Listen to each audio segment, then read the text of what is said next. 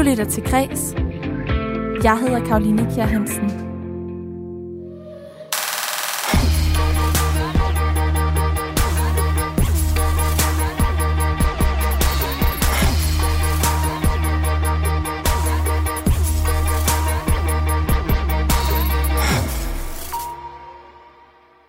I fremtiden får vi måske flere tv-serier som denne.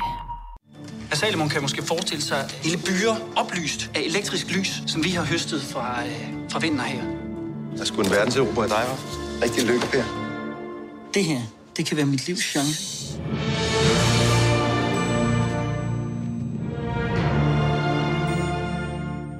Ja, fortolkningen af Henrik Pontoppidans romanklassiker Lykke Per fik i 2018 premiere på TV2 Play. Og når vi måske får flere af den slags, så er det, fordi det Danske Filminstitut foreslår mere end en fordobling af public service-puljen til danske fiktionsserier og dokumentarer her forud for de kommende medieforhandlinger.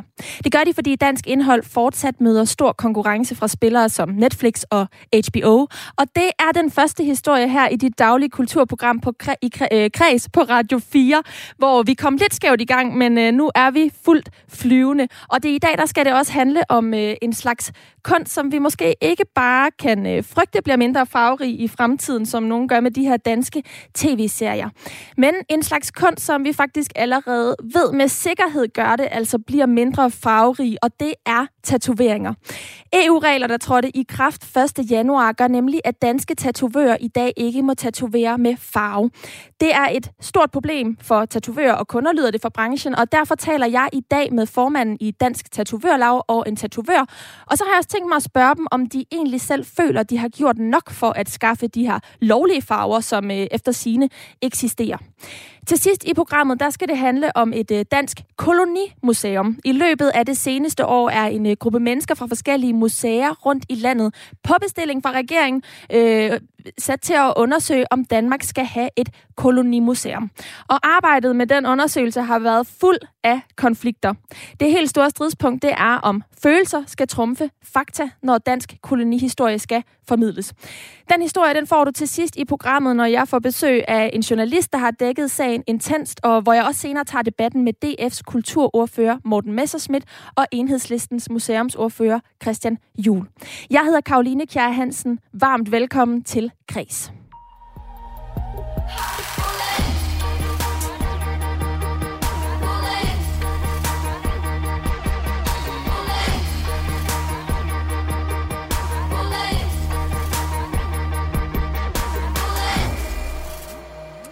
Den tid, hvor danske film og tv-serier kunne tjene øh, sig selv hjem på leje og salg af DVD'er, ja, den er forbi. Vi tager ikke længere turen i bil til den nærmeste blockbuster, går rundt blandt de fyldte reoler med farverige filmcovers og er nødsaget til at udvælge bare én film at tage med hjem. Den slags ture, de toner i hvert fald klart frem i min hukommelse. Nej, i stedet så logger mange af os i dag ind på en streamingtjeneste, hvor vi har et fast månedligt beløb. Øh, for et fast månedligt beløb kan se så mange film og serier, som vi orker. Men det går ud over økonomien i den danske produktionsbranche inden for film og tv-serier. Det mener det i hvert fald det danske Filminstitut, og som optag til de kommende medieforhandlinger, der foreslår de at styrke vilkårene for produktion af dansk indhold til tv og streaming.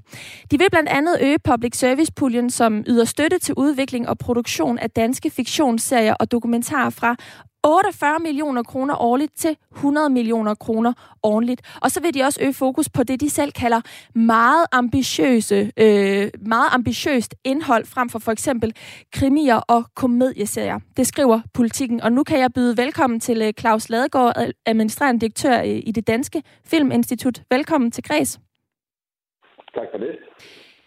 Når vi taler om det her såkaldte meget ambitiøse indhold, så er det eksempelvis uh, tv-serien Lykkepær. Det kunne jeg allerede røbe her i introen uh, til programmet. Hvorfor er det vigtigt for jer at støtte lige præcis uh, den type indhold? Jamen det, man kan sige, der er sket over de sidste 15 år, det er jo, som du også øh, øh, er inde på i oplægget her, det er, at noget af den måde, vi brugte penge på, nemlig ved at købe og lege DVD'er, det er forsvundet. Ser vi øh, først på spillefilm, så er der så sket det over en 15-årig periode, at de indtægter, man fik fra øh, salg og leje, er faldet fra et gennemsnit 6 millioner kroner per film til 1 million kroner per film. Altså et meget, meget drastisk fald. Og det har også betydet, at vi øh, for 15 år siden producerede omkring 30 spillefilm om året i Danmark. Nu er vi nede på 20 spillefilm om året. og vi kan da kun holde tallet på 20 ved at sørge for, at nogle af dem er øh, meget øh, film med meget lave budgetter. Så det helt, helt afgørende, det er i virkeligheden at sige, at de penge, som tidligere øh, var indtægter fra filmene og gik ind i nye film, nu er blevet til øh, abonnementsbetaling til streamingtjenesterne, er nogle af de penge, der må vi have ført tilbage til dansk film. Og det kan man for eksempel gøre ved at lave en form for bidragspligt fra, fra streamingtjenesterne, sådan at de går tilbage til og, øh, og støtter øh, dansk film. Men den her bidragspligt, den kan, vi, den kan vi komme tilbage til om lidt. Altså i første omgang, så er det jo det her meget såkaldte ambitiøse indhold, som I mener skal have mere, mere støtte. Øh, hvorfor er det lige præcis øh, serier som eksempelvis Lykkeper, der er et såkaldt øh, ambitiøst indhold? Jamen det, man kan se på, eller, eller det, der er, øh, også har været en del af den her udvikling, det er, at øh, siden øh, man har etableret public service puljen, som altså er en pulje med licensmidler, der støtter øh, tv-serier, både dokumentar og fiktion, jamen så er der faktisk sket en meget dramatisk udvikling. Da den blev etableret i 2008, der var der måske en gang om året, måske hver andet år, en serie, der blev produceret uden for Danmarks Radio af en kommersiel aktør. Og hvis vi stoler spoler frem til i dag, så taler vi ikke længere en serie hvert år eller hver andet år, men 14, 15, 16 serier om året, og i virkeligheden et tal, der også er stigende. Og det man også kan se her, det er jo, at øh, en række øh, af streamingtjenesterne og tv-stationerne, de nu øh, sådan set selv kan finansiere det mest brede indhold. Altså for eksempel krimi, serier. Kastanjemanden er et meget godt eksempel på en dansk serie, som er 100% finansieret af Netflix. Men de rigtig store historier, de, store, de historier, der er kulturelt betydningsfulde for os øh, som danskere, for eksempel Lykkepær, eller Pelle Roberen, som vi også har forsøgt at få i produktion, men, men som ikke er lykkes, eller Margrethe den Første. Lige præcis den slags serier, som først og fremmest er vigtige for dansk publikum, de er meget, meget svære at finansiere på den ene side, og på den anden side, så er de også utrolig dyre at producere. Så når der, så når der er nogen serier, øh, Claus øh, Ladegaard, når der er nogen serier, der skal have mere støtte, altså du, som du mener ligesom fortjener øh, støtten frem for nogle andre, hvad for nogle serier er det så, den støtte skal gå fra? Jamen altså, det skal jo gå fra de, øh, de serier, som øh, markedet kan finansiere. Det skal gå på de serier, som, øh, som øh, de kommersielle aktører er interesserede i at betale til, og som ikke har brug for offentlig støtte. Altså Kastanjemanden på Netflix er jo et, et fantastisk godt eksempel på en, en serie af, af høj kvalitet, øh, som er 100% finansieret af Netflix. Den, den, serie, den slags serier behøver ikke offentlige penge. Hvorimod de rigtig øh, store, tunge, nationalt betydningsfulde serier, de har brug for meget høj støtte. Øh, og, og det er sådan set det, som vi først og fremmest foreslår, når vi kigger på public service-puljen, det er, at man omlægger øh, puljen og omlægger kriterierne, sådan at det i højere grad er den slags serier, der får støtte. Public Service-puljen den blev oprettet tilbage i 2008 for at styrke fiktionsserier og dokumentarer produceret af andre end DR, men øh, i det danske Filminstitut, der mener I, at medielandskabet det ser anderledes ud i dag end dengang, og at der er behov for at ændre på den her støtteordning. Og vi har allerede været lidt inde på det, øh, hvis ikke meget, men kan du ikke lige kort øh, Claus Ladegaard, administrerende direktør i det Danske Filminstitut, understrege, hvad er det, der er anderledes i dag, som gør, at I foreslår mere end en fordobling til den her pulje?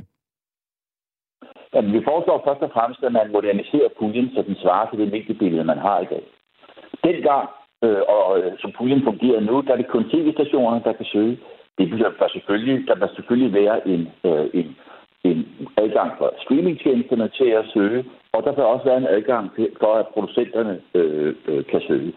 Øh, så, så det er først og fremmest et spørgsmål om at åbne puljen op for lidt øh, flere ansøgere, og så skærpe kriterierne lidt, sådan at de offentlige penge først og fremmest går helt ind i de produktioner, som det er meget svært at producere eller finansiere uden offentlig støtte, øh, og overlader øh, de, lidt, de lidt bredere serier øh, til markedet øh, eller til de kommersielle aktører, som øh, tydeligvis gerne vil, vil finansiere dem selv. Men hvorfor er det vigtigt, at vi i første omgang prioriterer det her indhold, altså øh, hvis, hvis der ikke er seere til det?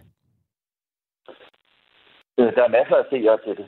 Altså de serier, som, øh, som øh, er vigtige at støtte. Altså en serie som Lykkepær havde jo fantastisk mange serier. Udover at den som spillefilm havde omkring 400.000 øh, øh, øh, øh, biografgængere det år, så havde hvert afsnit, det tror jeg, det var omkring 800.000, da den så et halvt år senere blev vist på TV2. Så der er masser af seere til det her. Det er måske noget af det mest populære blandt seerne, men det er til gengæld meget, meget svært. Øh, det er meget, meget dyrt øh, at, at producere, og det er meget svært at finansiere, fordi det er noget, der ikke kan hentes øh, øh, internationale penge ind til. Det der jo som de internationale streamingtjenester for øjeblikket gør, det er jo, de vil gerne producere til standemanden, fordi det er noget, der kan distribueres over hele verden. Men en serie som Lykkeper, eller Pelle Roberen, eller Margrethe den Første, er først og fremmest film og serier, som er interessant for et dansk publikum, og derfor er det meget, meget sværere at tiltrække international finansiering til det. Nu er I jo så kommet med det her meget konkrete øh, forslag om at hæve public service-puljen fra 47 millioner kroner årligt til i hvert fald 100 millioner kroner årligt. Øh, og du var kort ind på før det her med en øhm, afgift på streamingtjenester. Hvor mener du, at pengene de skal komme fra? Jamen, der er jo, det står jo i, øh, i øh, regeringen og støttepartiernes forståelsespapir, at øh, streamingtjenesterne skal bidrage til dansk indhold. Og det er det, som forhåbentlig også er, er, er noget af det, der vil blive udmyndtet i det medieforlig, som skal, eller den medieaftale, som skal forhandles her hen over de kommende par måneder. Og det er en helt oplagt mulighed at lægge en, en, hvad kan man sige, en omsætningsbestemt bidragspligt på streamingtjenesterne, sådan at et vist procentdel af deres omsætning går i virkeligheden til, at, øh, til dansk indhold. Og det kan gøres meget, meget let ved at sige øh, et vist antal procent, og de penge de går så i virkeligheden til filmstøtteordningerne og til public service puljen, og på den måde går vi til at producere nyt dansk indhold. Burde vi i virkeligheden ikke bare sige, at når danskerne de ser det indhold, de har lyst til at se, og hvis øh, der er film og serier, som ikke kan finansieres, så er det nok, fordi danskerne ikke har lyst til at se dem? Jamen, det passer jo bare ikke. Altså faktisk er den slags serie, vi taler om her, noget af det aller, aller mest populære. Ligesom dansk film er utrolig populær. Vi har bare et lille sprogområde øh, og nogle svære finansieringsbetingelser, fordi vi er, øh, har så lille marked, så derfor må der offentlig støtte til den her slags ting. Og det er jo et valg med, om vi kun vil lade markedet dominere og derfor nærmest ikke have dansk indhold, eller vi vil have offentlig mediestøtte til både radio og tv og film, som gør, at vi faktisk får noget, der har kulturel betydning for os, der lever i det her land. Claus Ladegaard, du er administrerende direktør i det Danske Filminstitut, og øh, lige her til slut, altså i dag er det især TV2, HBO, Viaplay og DK4, der søger midler fra public service puljen. Men I ønsker så også at brede det her felt ud, så der er flere, der kan søge. Hvorfor gør I det? Jamen det gør vi, fordi at øh, dels er der nogle helt små streamingtjenester, der er rettet mod børn og unge, som, øh, som vil have en stor gevinst af at kunne søge, som vi i virkeligheden kunne styrke øh, indholdet til børn og unge. Og så synes vi også, det vil være rimeligt, at producenterne kan søge. Altså at de produktionsselskaber, der sådan set laver tingene og får idéerne, at de har mulighed for at søge. Uden hos dem ligger der rigtig mange gode idéer, som ikke altid når frem til puljen. Og det er klart, en betingelse for dem for at søge, det er, at de selvfølgelig skal sikre, have sikret sig, at det, de søger, til, at søger penge til, at de også bliver vist på enten en streamingtjeneste eller en tv-station. Men det, det er på den måde, vi gerne vil brede ansøgerfeltet lidt ud, for at få de bedst mulige forslag ind, så der er noget at vælge med. Men risikerer man så ikke også, at feltet det bliver så bredt, at der reelt ikke er flere penge til, til de enkelte ansøgere? Jamen, det er jo ikke fordi, at der skal støttes øh, flere produktioner. Altså i virkeligheden kan man måske sige, at det, som puljen skal i fremtiden, det er at støtte færre produktioner ud fra sådan et fyrtårnsprincip. Altså det, som public service puljen skal, øh, og bilstøtteordningerne for den sags skyld, det er jo at støtte det store og det mest sublime. Og øh, det, en, en, en serie som Lykkepær er, er jo vigtigere og større end øh, en krimiserie eller en lille komedieserie. Og det er måske den måde, som øh, public service puljen skal fungere på i fremtiden. Hvor, hvorfor er den større og vigtigere end en, øh, en krimiserie eller en lille komedieserie, Lykkepær? Jamen, det er fordi, den har kulturel betydning for os øh, som danskere. Den, øh, det er et, et litterært hovedværk. Øh, den, øh, den handler om vores egen øh, historie, øh, og den resonerer i virkeligheden også på nogle af de udfordringer, som vi står med i dag, og den måde, som vi betragter os selv på som mennesker. Og det kunne være en række andre øh, fortællinger øh, end Lykkepær, men det er det, som i virkeligheden har den, den kulturelle klangbund og den kulturelle betydning for os som danskere. Men, men vi skal vel også give plads til nye fortællinger, der kan være med til at øh, give eftertiden den klangbund fra i dag? Ja, det er klart, og det er ikke et spørgsmål om, at det her kun skal være historiske fortællinger. Altså, øh, nye fortællinger kan have absolut lige så meget øh, kulturel betydning. Det er mere et spørgsmål om at sige, det er det danske, det er det kulturelt betydningsfulde, det er måske det, som puljen først og fremmest skal støtte, mere end det er det generiske internationale. øh, som øh, de kommercielle aktører og nogle af de store internationale streamingtjenester faktisk klarer udmærket selv. Fordi at vi er et lille sprogområde, og hvis vi skal sikre tv-serier et efterliv, så øh, er det nødvendigt, at staten også tør til, bare så det ikke bliver alt for national øh, socialistisk her til slut. Er det ikke rigtigt forstået? Det er rigtigt. Det er godt. Claus Ladegaard, administrerende direktør i det Danske Filminstitut. Tak, fordi du vil være med her i Græs i dag. Selv tak. Og jeg havde Claus Ladegaard med, fordi det Danske Filminstitut forud for de kommende medieforhandlinger har foreslået mere end en fordobling af øh, public service-puljen, som altså yder støtte til udvikling og produktion af danske fiktionsserier og dokumentar. Og det har de, fordi konkurrencen fra de internationale streamingtjenester fortsat øges, og de skævvrider altså produktionsforholdene for de danske filmproducenter. Vi har forsøgt at få en kommentar fra HBO og fra Nordic Entertainment Group, som driver streamingtjenesten via Play, men det har ikke været muligt. Lidt senere, der skal det handle om øh, endnu mere drama, nemlig øh, det drama, som om, omkranser arbejdet med et dansk kolonimuseum. Det er altså noget, der er rigtig mange følelser indblandet i, skulle jeg hilse at sige. Men først, så skal det handle om tusser. Du lytter til Kreds. Jeg hedder Karoline Kjær Hansen. Fordi hvis du har overvejet for eksempel at få et rødt hjerte tatoveret på din overarm, øh, det kunne også være en grøn firkløver, som jeg selv har overvejet i mange år, ja, så er du i store problemer her efter nytår.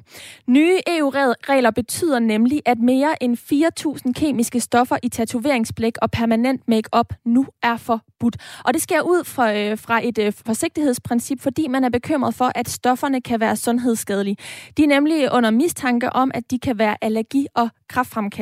Og for lige at se sådan overordnet på branchen, så er der op mod 600.000 danskere, der er tatoveret i dag. Hold da op, det må simpelthen være den øh, kunstform, der er, der er mest allemands eje. De nye EU-regler, de får nu konsekvenser for flere tatovører, det lyder det fra branchen. Øhm, før nytår, der besøgte min kollega Lene Grønborg Poulsen Sinners Inc. i det nordlige Aarhus til en snak om deres farver, og det lød sådan her. Lad os prøve at begynde på lageret, der har jeg, der har jeg farverne. Ja. Øhm, hvis vi åbner skabet her, hvor vi har blækken til at stå. Så har du dem til at stå i tre forskellige kasser herinde, kan jeg se. Ja, lige præcis. De er delt op i de forskellige øh, farver øh, og mærker. Ja, fordi hvad vil det reelt betyde, hvis du ikke må bruge de farver her i butikken? Jamen, hvis vi ikke må bruge de farver, vi, vi har nu, øh, og vores producenter ikke får leveret øh, og produceret nogle farver, som som står inden for de her EU-lovgivninger, øh, øh, så kan vi jo selvfølgelig ikke øh, proppe dem i huden på, på vores kunder.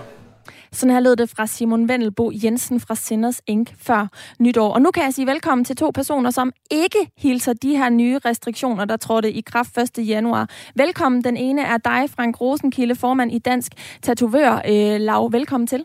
Jamen, tak skal du have. Og så kan jeg også byde velkommen til Henning Jørgensen, der er indehaver af Royal Tattoo i Helsingør. Også velkommen til dig. Tak skal du have. Meldingen generelt i branchen lyder, at øh, der er nogle øh, sorte og grå farver, som faktisk er lovlige og godkendte til at bruge. Men pt. så er der ingen leverandører, der øh, kunne sælge lovligt blæk til farvet tatoveringer, selvom at der er kommet en melding om, at de her farver de er på vej. Henning Jørgensen, øh, indehaver af Royal Tattoo i Helsingør. I lavede før mange farvede tatoveringer. Hvordan ser din øh, hverdag ud her øh, fire, godt fire dage efter, at øh, det her, den her lov trådte i kraft? Og den, den trådte først i kraft i går, den 4. januar. Men øh, altså, det ser jo rimelig sort ud, jo. Hvad hedder det? Altså, det er fordi lige nu kan vi kun lave sorte og, og grå tatoveringer. Så, så, og, og som du selv lige har sagt, så står vi i sådan et, et vakuum, hvor at, øh, vi venter på vores leverandører, at de skal færdigproducere eller, eller at levere nogle, nogle, nogle varer over til Europa. Det er ikke sket endnu. Så... Men er det så sådan, at de har færre kunder, fordi der I ikke kan lave farvede tatoveringer, når I nu var vant til at lave mange af dem, den slags? Ah, det det er ikke sket endnu. Altså, hvad hedder det, det, det kører nogenlunde endnu. Som sagt er vi kun på anden dagen, ikke? Så, så hvad hedder det, men...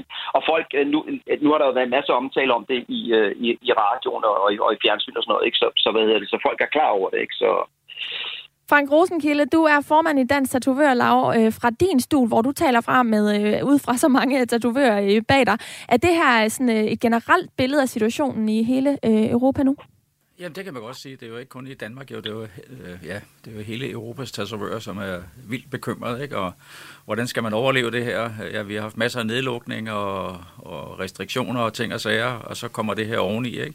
Altså, det er ikke noget, man har sådan på sin vis været lidt klar over, at der vil komme noget, men der er ingen, hverken tatovører, forhandlere eller producenter, som har været klar over, at, øh, at alle farverne faktisk vil blive fjernet med, med et slag. Er du decideret bekymret for, øh, for branchen nu?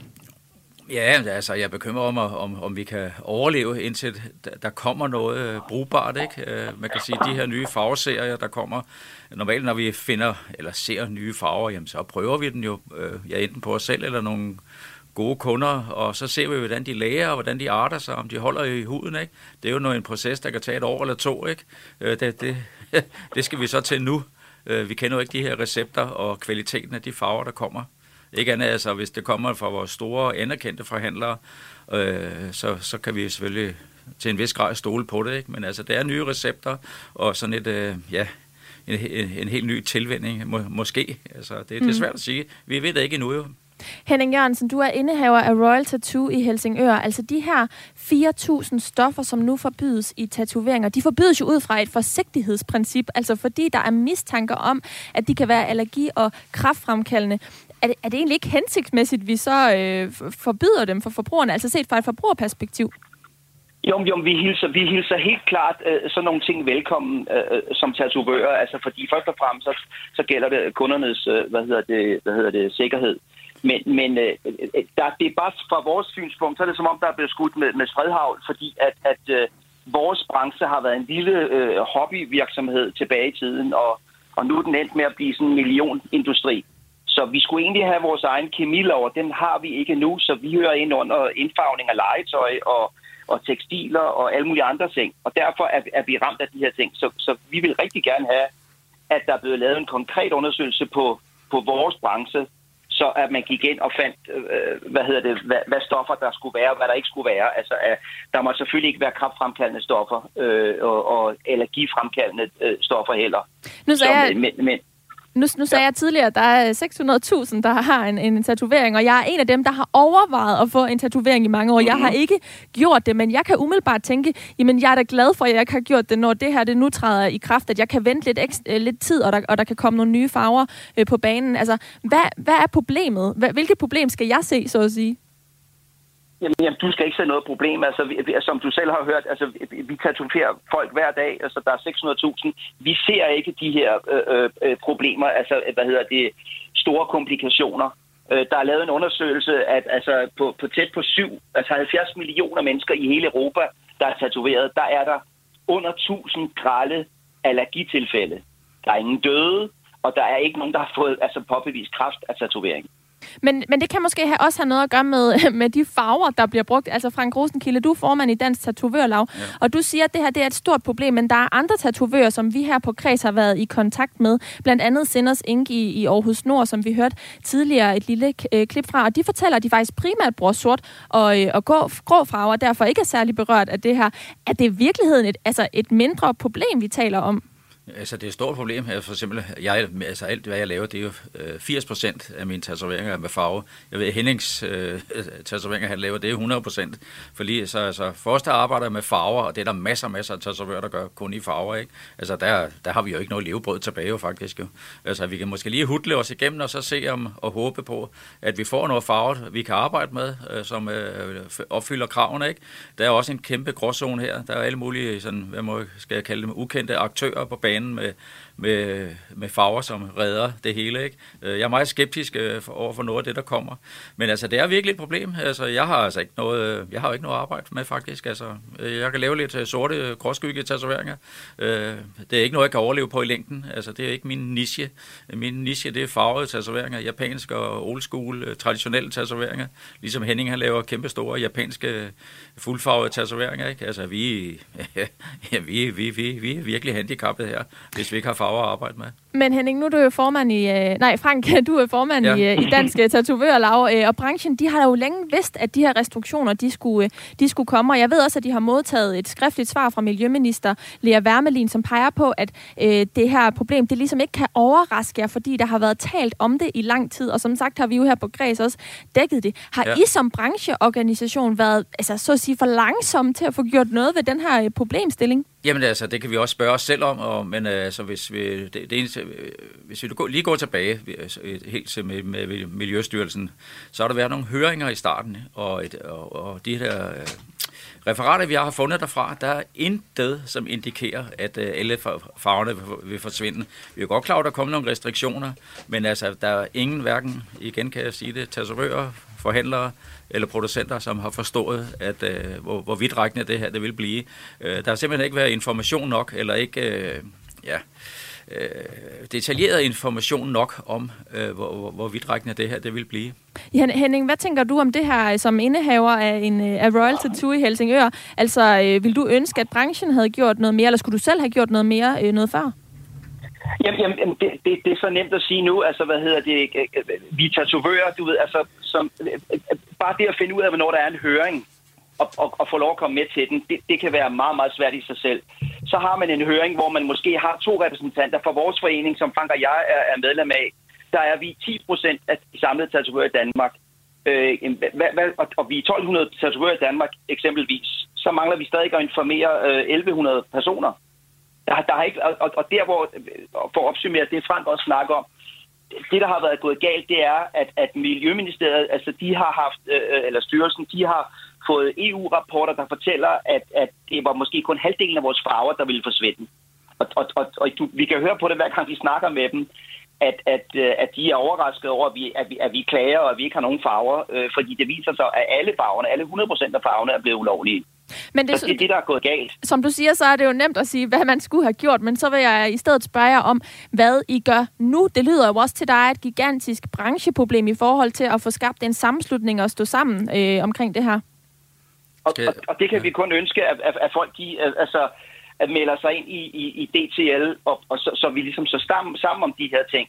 Dansk tatovør, øh, tatovørlav, som du, øh, Frank, ja, er, er formand for. Hvad siger du? Jeg kan, jeg kan lige nævne, at vi har jo en sammenslutning af europæiske tatovører, Council of European Tattoo Associations, og øh, der, der bliver der virkelig arbejdet på fuld tryk. Altså man kontakter alt, hvad man kan, og vi har jo skrevet Dansers Rørlov til alle de danske MEP'er, og øh, der ser EU og alle andre respektive Tattoo Associations, øh, tatovørsammenslutninger, har også skrevet til alle deres lande, i deres respektive lande.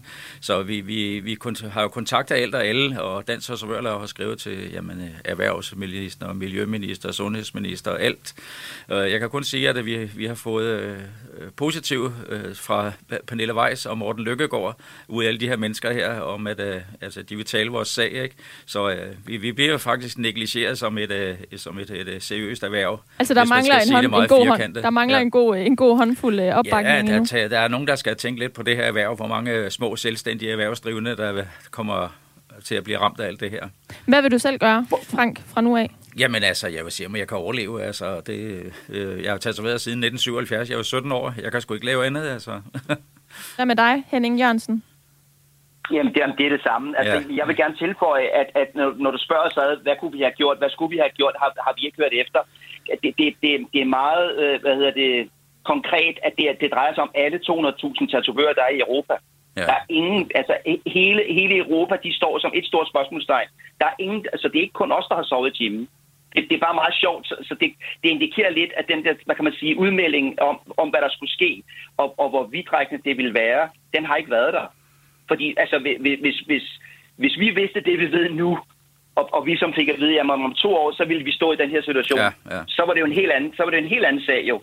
Så havde man noget at arbejde med. Altså, det, det er kommet som en bombe over hele branchen. Ikke kun i Danmark, ikke kun til os, hele Europa.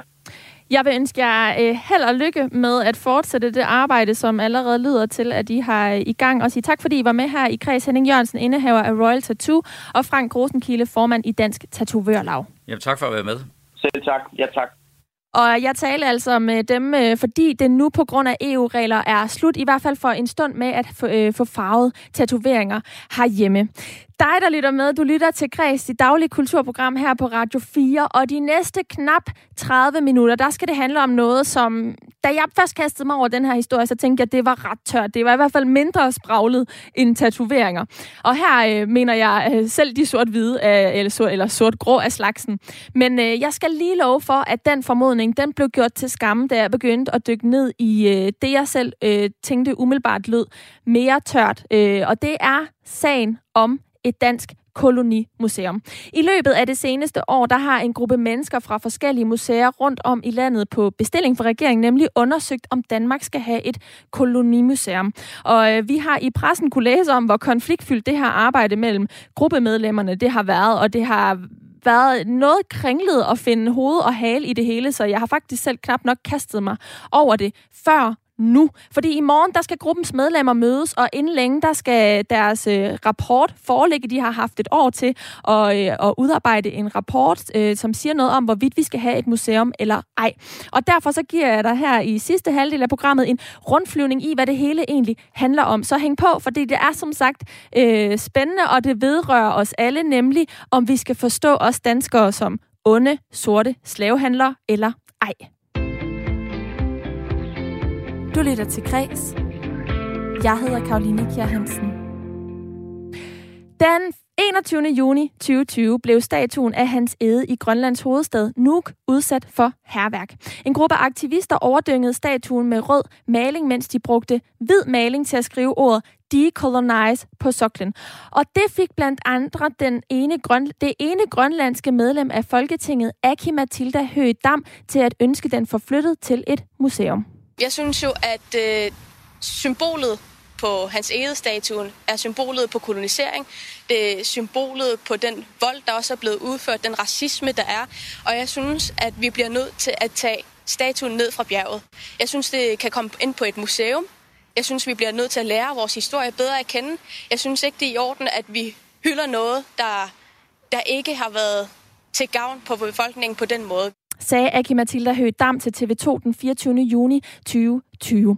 Statuen af den dansk-norske missionær, der i 1700-tallet drog til Grønland med det formål at gøre grønlanderne danske, og dermed blev symbolet på kolonimagten Danmark, det var blot en af flere, der i sommeren 2020 blev vandaliseret. Den 30. juni, der blev en byste ved Hundested Bibliotek af den danske polarforsker Knud Rasmussen overhældt med rød maling. Og den 3. juli 2020, der blev der med stor graffiti på stenen, den lille havfru sidder på skrevet Racist Fish, mens en gipsafstøbning af Frederik den 5. den 6. november blev fundet i Københavns Havn. Det var bedre kendt som bystesagen.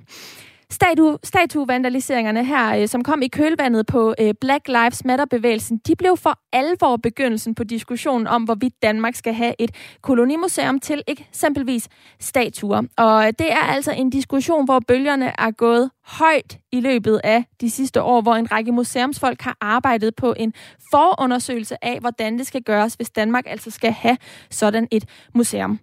Inden længe, der får den diskussion momentum, fordi øh, referencegruppen her, som øh, museumsfolkene udgør, de skal forelægge deres resultater i en rapport.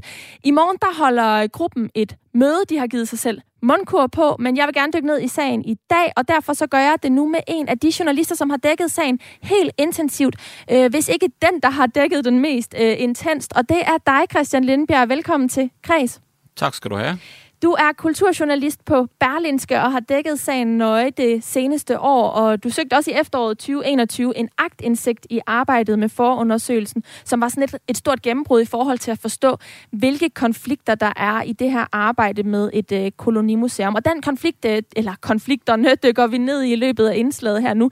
Men først så skal vi altså lige have slået den her øh, baggrund for, øh, for diskussionen om et dansk kolonimuseum helt fast. Hvornår går det her fra at være en diskussion om øh, et, et muligt museum, som eksempelvis Aki Mathilda Hø øh, foreslår her i interviewet fra TV2 i, i 2020? Altså sådan, vi taler lidt øh, sporadisk om et, et kolonimuseum, et eventuelt museum, der kan opbevare den slags statuer, til at være et reelt foretagende med midler i ryggen. Øhm, altså, det spring, udspringer, som du siger, af, af de her aktivistiske grupper, som Black Lives Matters øh, demonstrationerne, og så de her øh, happenings, som har været.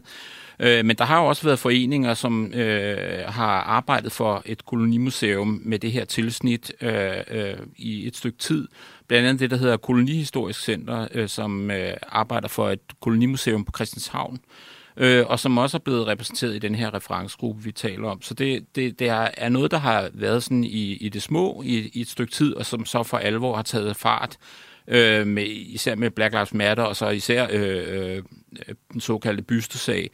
Øhm, og øh, så er det jo så især øh, enhedslisten og SF, der så har været primus motor for den politiske øh, øh del af, øh, af den her bevægelse øh, og stillet forslag til finansloven øh, om et øh, forarbejde til en øh, kolonimuseum, som øh, der står ikke kolonimuseum i finansloven, men en, en øh, formidlingsindsats om kolonihistorien. Det, det er ret sjovt, at vi bliver ved med at kalde det et reelt kolonimuseum, når der rent faktisk ikke er et kolonimuseum endnu. Vi er jo i gang med at undersøge, om der skal være et. Præcis. Hvordan kan det egentlig være, at vi, vi bare gør det? Jeg altså, tror, det er, det er, nem, ja, jamen, det er nemheds, for nemheds skyld, ikke? Altså, at man forkorter det øh, til kolonimuseum selv, om, i stedet for at sige formidling af kolonihistorien. Øh, men det er strengt ikke vedtaget endnu. Øh, og jeg tror godt, at vi kan spå, at, at, at om der bliver tale om et reelt øh, selvstændigt kolonimuseum i en selvstændig bygning et eller andet sted, det, det er, er slet ikke afgjort endnu. Men altså det, der helt konkret skete, var jo, at øh, sammen med de radikale SF, Enhedslisten og Alternativet, der afsatte regeringen på finansloven for 2021 en uh, million uh, kroner til den her såkaldte forundersøgelse. Hvem er de, uh, de, de gået til, de penge, altså den her 1 million kroner? Jamen, det er vel gået til at, at øh, organisere det her øh, arbejde, som består af 12 medlemmer fra øh, forskellige øh, museer, som du siger, og øh, diverse foreninger og organisationer. Øh, og øh, de har så indkaldt øh, hvad hedder det, eksperthjælp udefra, blandt andet til at undersøge øh, hvad skal man sige, befolkningens holdninger til en koloniformidling. Øh, og øh, ja, det arbejde det pågår nu, og øh, hvad hedder det, øh, skal jo så resultere i en slags rapport, øh, her i januar. Men det ret centrale i den her sag er, at øh, der blev ligesom udnævnt de her forskellige museer, som så hver især skulle finde en repræsentant. Og det, hovedkonflikten øh, er så de her repræsentanter, altså deres baggrund. Vil du ikke prøve at sætte lidt flere ord på, øh, på den øh, del øh, af sagen? Jo, altså det viser sig jo så, at øh, der er ret stor øh, hvad skal man sige, divergens i holdningen til hele spørgsmålet om, hvordan man formidler kolonihistorien. Altså, det vil sige, det rækker fra eksempelvis Rigsarkivets repræsentant i øh, den her gruppe, som har en meget forskningsdokumenterende øh, tilgang til det, og altså øh, tager, for eksempel tager udgangspunkt i Rigsarkivets egne øh, øh righoldige arkiv om kolonihistorien, øh, Øh, til øh, meget mere aktivistisk orienterede øh, repræsentanter, som for eksempel øh, Anders Juhl fra Kolonihistorisk øh, Center, som i dag øh, er, har en meget mere øh, politisk, øh, man kan næsten sige følelsesladet øh, tilgang til det her, ikke? og som, om, som øh, Øh, har et andet mål med øh, det her arbejde, som nu skal gøres. Og det har jo så ført til øh, nogle ret spektakulære konflikter, øh, som vi har afdækket på Berlinske, mig og min kollega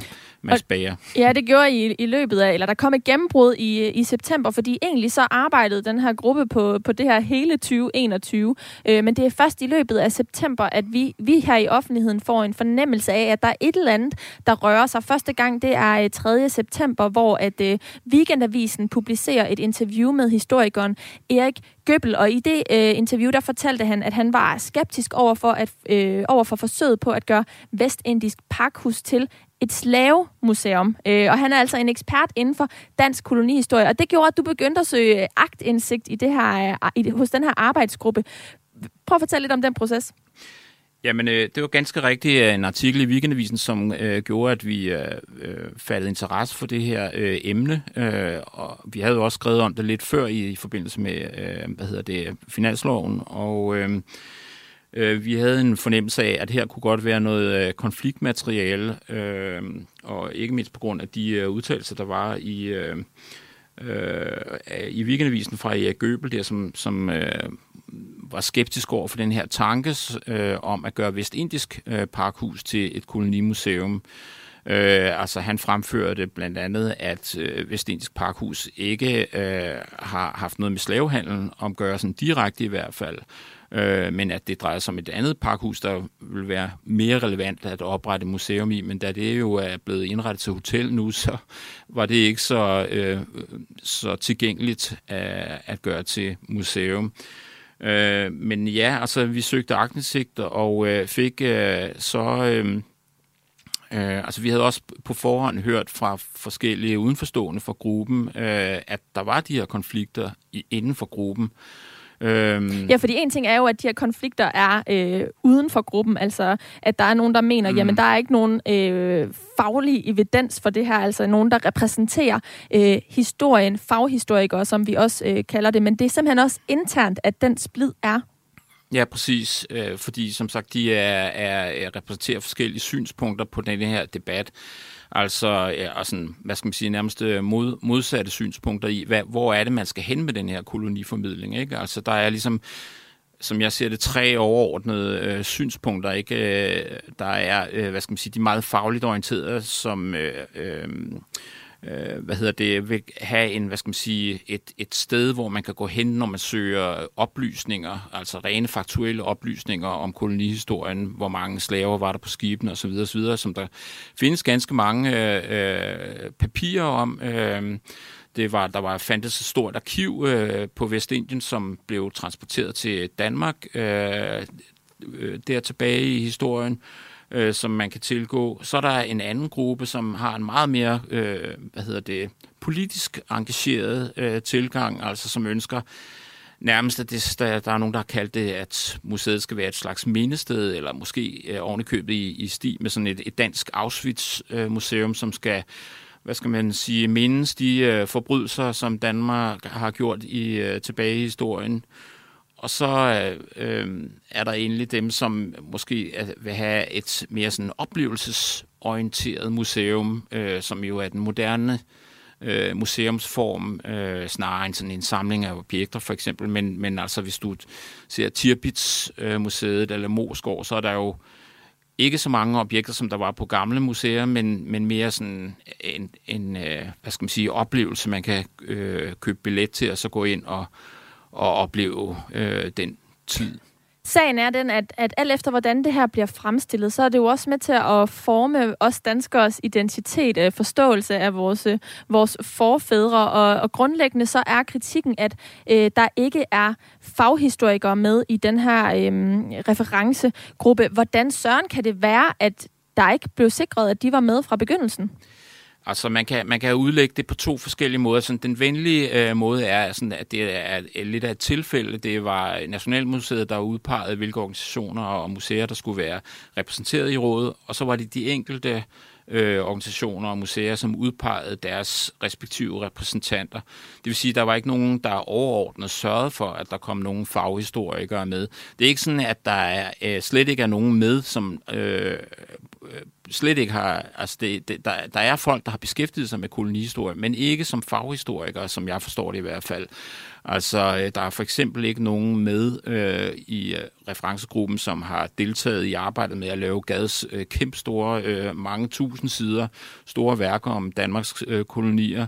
Øhm, og øh, ja, det var der så øh, to af dem øh, kolonihistorikere, der opponerede imod i en artikel, vi skrev, øh, som de sagde sådan meget øh, fredsomligt, det kunne jo godt være, at vi havde noget at tilbyde med, når vi nu har studeret det her emne i overvis. Og, og det er interessant, fordi det som sagt ikke kun er en uh, debat, der er uh, ekstern for gruppen, men altså også internt. Internt er der også nogen, der indtager det uh, standpunkt, at der skal være nogen, der er lidt mere eksperter på det her uh, område. Hvad er uh, argumentet for, at de, uh, de eksperter skal være der? At de skal være der, eller ikke skal være der? At de skal være der. Jamen, argumentet er vel det, at det skal have stå på sådan et fagligt øh, grundlag. Øh, altså, man kan se øh, diskussionen om Vestindisk Parkhus, der blev fremført nogle synspunkter, øh, som, hvor der var aktivisterne ligesom mente, at det her det var et mindested, og der blev også nedlagt en krans til øh, sådan en minde, i en mindeseremoni over øh, øh, den danske slave, det danske slaveri, øh, altså Danmarks andel i slaveriet. øh, Øh, hvor der var så nogle faghistorikere, sagde, at det er altså ikke øh, ved Vest, Vestindisk Parkhus, at øh, slaveriet foregik. Der har aldrig været nogen slaver i øh, Vestindisk Parkhus, ikke nogen sorte slaver i hvert fald. Og det er jo sådan nogle ting, som øh, øh, får meningerne til at brydes. Den ene side ser måske lidt stort på det faktuelle, øh, men vil gerne mener, det er politisk vigtigt at, at bringe nutidige danskere op til, øh, til forståelse af, hvad det egentlig øh, Danmark har stået for, øh, hvor faghistorikerne står på, at vi er nødt til at holde os til facts, øh, øh, og, men hvor kritikken af dem så går på, at de nørder lidt for meget ned i, i øh, hvad skal man sige, i stoffet, og øh, måske glemmer det overordnede vinkel. Det, det øh, kunne man godt få fornemmelsen af, at kritikken øh, går på. Christian Lindberg, du er kulturjournalist på øh, Berlinsk, og en af de journalister, som i den grad har dækket sagen her om et dansk kolonimuseum. Nu øh, sagde jeg i oplægget her, og grund til, at vi dækker det i dag, er fordi, at den her referencegruppe, som det seneste år har undersøgt øh, mulighederne for et dansk øh, kolonimuseum, og deres arbejdsrapport skal foreligge inden længe. Hvad tror du, altså med dit kendskab til den her sag, hvad tror du så, at den her rapport kommer til at indeholde? Ja, det bliver meget spændende. Øh, jeg tror, øh, det er hvad skal man sige, et tentativt indhold. Det er, øh, jeg tror, der bliver opridset nogle forskellige muligheder.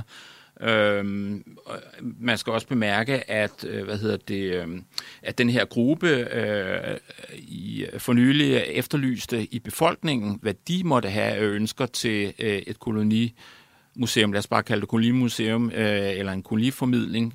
Øhm, og det kunne jo tyde på, at man måske er lidt tilbageholdende med, at lave nogle meget håndfaste konklusioner om, hvor vi skal hen øh, indtil videre.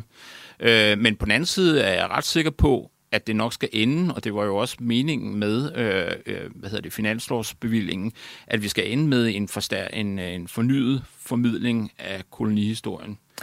Christian Lindberg, kulturjournalist på Berlinske, og en af de journalister, som øh, har dækket den her sag rigtig meget. Tak fordi du var med i Kreds i dag.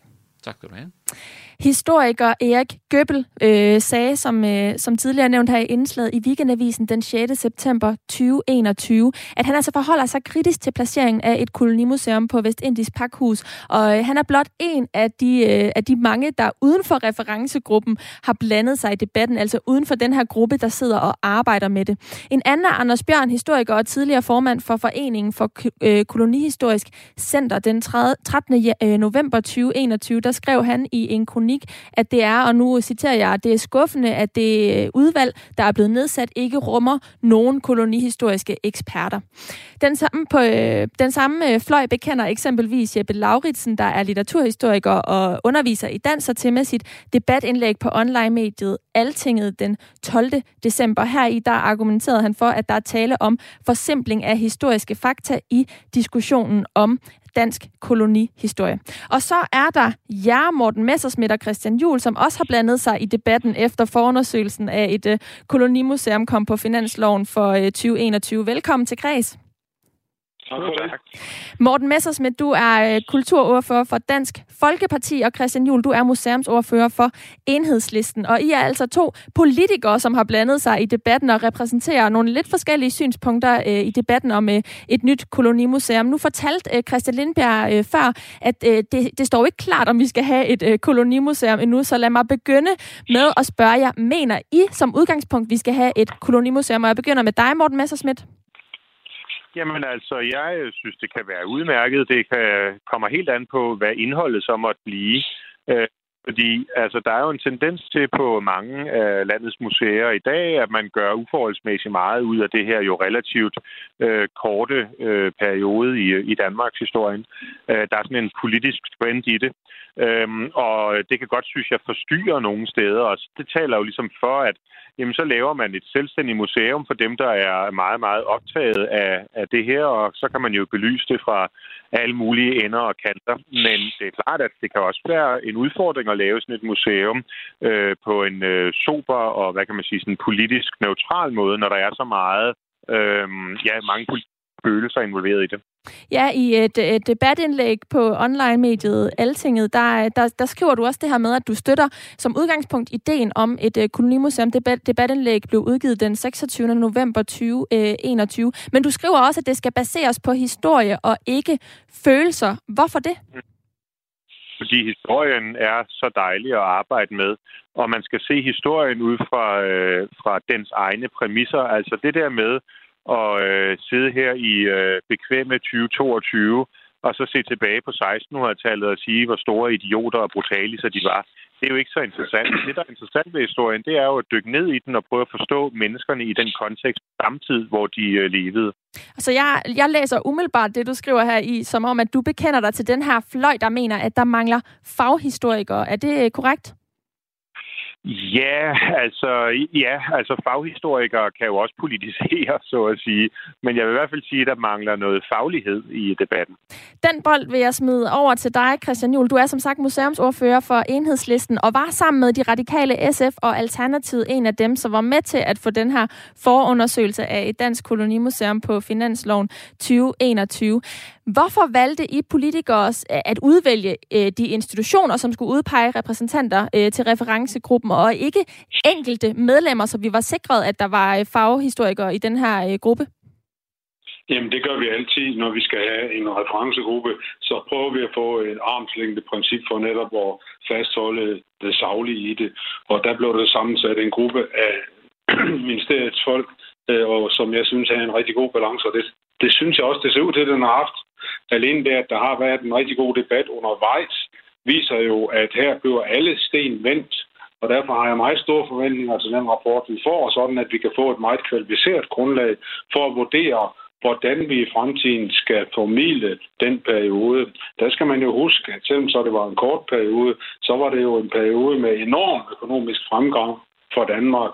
Godt nok på ryggen af slaveriet og undertrykkelse, men det var jo en, en, en periode, hvor man kan gå rundt i København og se, hold da op, bygninger, der er bygget i den her periode, det må være, det må være på baggrund af stor rigdom, og det var det jo også. Mener du som udgangspunkt, Christian Juhl, at vi skal have et kolonimuseum? Det har jeg ikke taget stilling til endnu, fordi det er derfor, vi har brugt en million på at afklare de her ting. For at få et kvalificeret grundlag. Altså, det skal jo ikke være politikers følelser, der bestemmer, om det skal være et museum, eller om Nationalmuseet skal udbygges til også at kunne lave noget mere på det her område. Men jeg vil gerne kommentere det, som, øh, som Messersmith siger omkring følelser. Gør endelig det. Jeg har det jo sådan, øh, historie er både forskning i fakta, men det er også enormt store følelser, der ligger i at tage fat i det.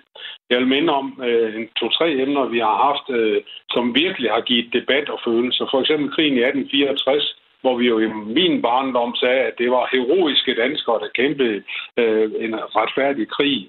Der har det jo senere vist sig her med, med de nye forskninger og formidlinger, vi har fået, at det jo rent faktisk var nogle politikere, der tvang en håbløs krig igennem. Eller et andet eksempel eksperimentbørnene i, øh, i, øh, i Grønland, som jo var tabu i mange år, det har vi fået på bordet nu, og tør at forholde os til det.